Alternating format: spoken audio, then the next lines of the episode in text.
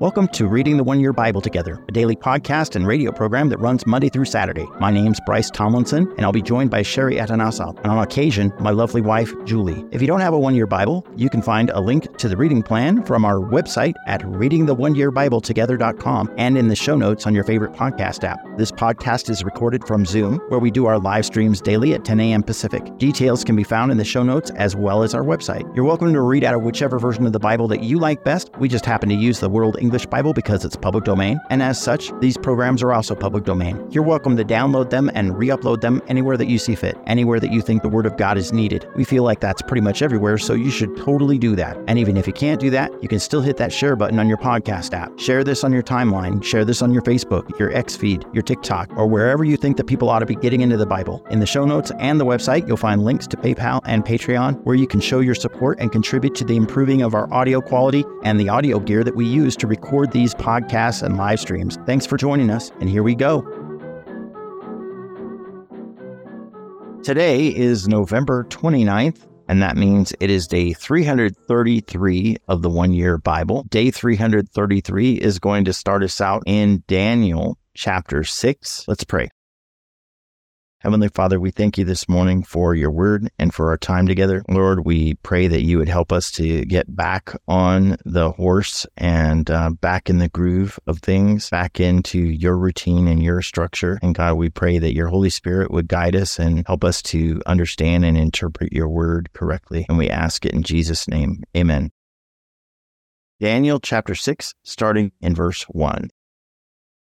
It pleased Darius to set over the kingdom 120 local governors who should be throughout the whole kingdom, and over them three presidents, of whom Daniel was one, that these local governors might give account to them, and that the king should suffer no loss. Then this Daniel was distinguished above the presidents and the local governors, because an excellent spirit was in him, and the king thought to set him over the whole realm. Then the presidents and the local governors sought to find occasion against Daniel as touching the kingdom, but they could find no occasion or fault because he was faithful. There wasn't any error or fault found in him. Then these men said, We won't find any occasion against this Daniel unless we find it against him concerning the law of his God. Then these presidents and local governors assembled together to the king and said this to him King Darius, live forever. All the presidents of the kingdom, the deputies and the local governors, the counselors and the governors have consulted together to establish a royal statute and to make a strong decree that whoever asks a petition of any god or man for thirty days, except of you, O king, he shall be cast into the den of lions. Now, O king, establish the decree and sign the writing that it not be changed, according to the law of the Medes and Persians, which doesn't alter. Therefore, King Darius signed the writing and the decree. When Daniel knew that the writing was signed, he went into his house. Now his windows were open in his room toward Jerusalem, and he kneeled on his knees three times a day and prayed and gave thanks before his God, as he did before. Then these men assembled together and found Daniel making petition and supplication before his God. Then they came near and spoke before the king concerning the king's decree. Haven't you signed a decree that every man who makes a petition to any god or man within 30 days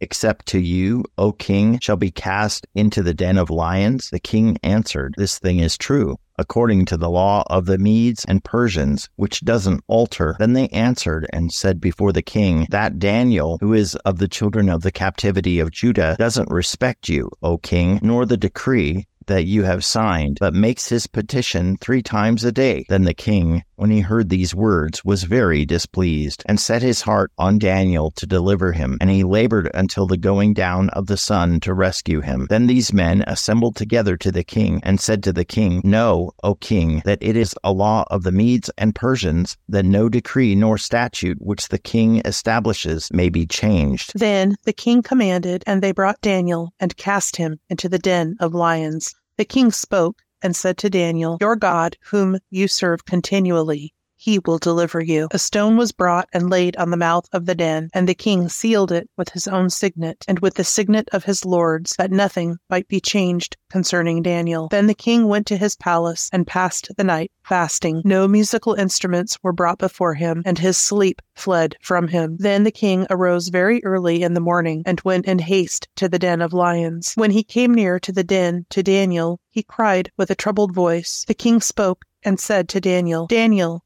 servant of the living God, is your God, whom you serve continually, able to deliver you from the lions? Then Daniel said to the king, O king, live forever. My God has sent his angel and has shut the lions' mouths, and they have not hurt me, because innocence was found in me before him, and also before you, O king. I have done no harm. Then the king was exceedingly glad and commanded that they should take Daniel up out of the den. So Daniel was taken up out of the den, and no kind of harm was found on him because he had trusted in his God. The king commanded, and they brought those men who had accused Daniel, and they cast them into the den of lions, them, their children, and their wives. And the lions mauled them and broke all their bones in pieces before they came to the bottom of the den. Then King Darius wrote to all the peoples, nations, and languages who dwell in all the earth earth, peace be multiplied to you. I make a decree that in all the dominion of my kingdom men tremble and fear before the God of Daniel, for he is the living God and steadfast forever. His kingdom is that which will not be destroyed. His dominion will be even to the end. He delivers and rescues. He works signs and wonders in heaven and in earth. Who has delivered Daniel from the power of the lions? So this Daniel prospered in the reign of Darius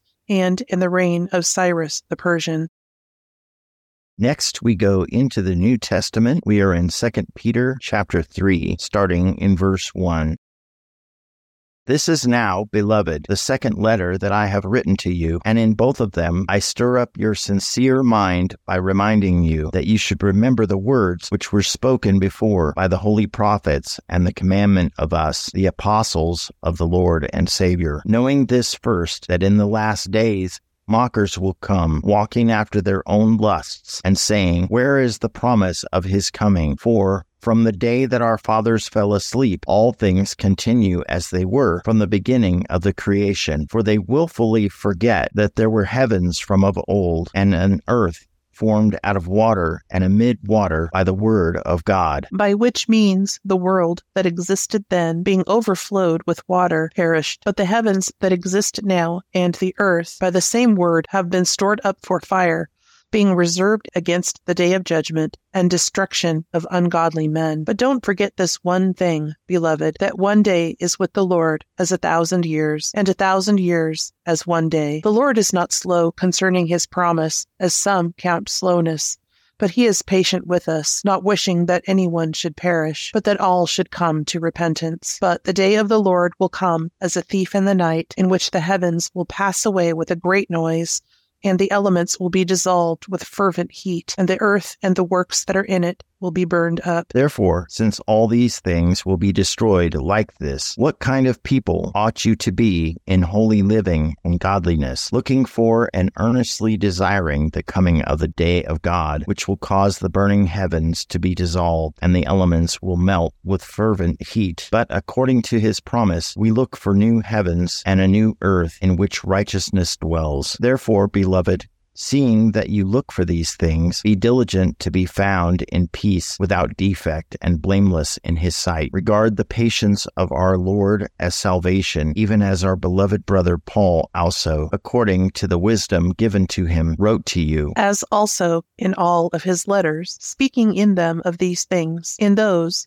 there are some things that are hard to understand, which the ignorant and unsettled twist, as they also do to the other scriptures to their own destruction. You therefore, beloved, knowing these things beforehand, beware lest being carried away with the error of the wicked, you fall from your own steadfastness, but grow in the grace and knowledge of our Lord and Savior, Jesus Christ. To him be the glory both now and forever. Amen. Now we are going back into the Old Testament, Psalm 119, starting in verse 129. Your testimonies are wonderful. Therefore, my soul keeps them. The entrance of your words gives light. It gives understanding to the simple. I opened my mouth wide and panted, for I longed for your commandments. Turn to me and have mercy on me, as you always do to those who love your name. Establish my footsteps in your word. Don't let any iniquity have dominion over me. Redeem me from the oppression of man, so I will observe your precepts. Make your face shine on your servant. Teach me your statutes. Streams of tears run down my eyes because they don't observe your law.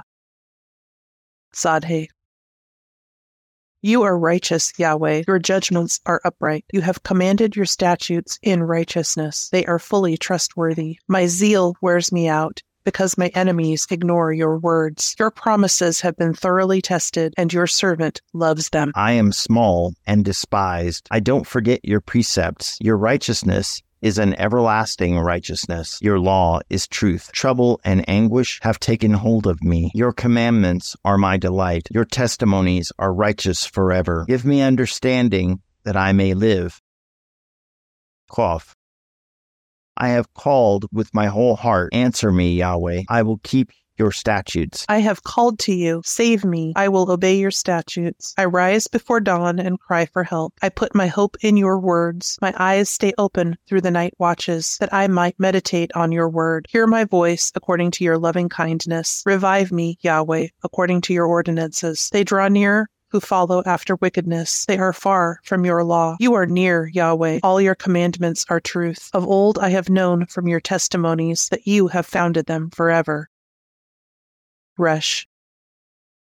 And now we finish with Proverbs chapter 28, verses 21 and 22. To show partiality is not good, yet a man will do wrong for a piece of bread. A stingy man hurries after riches and doesn't know that poverty waits for him.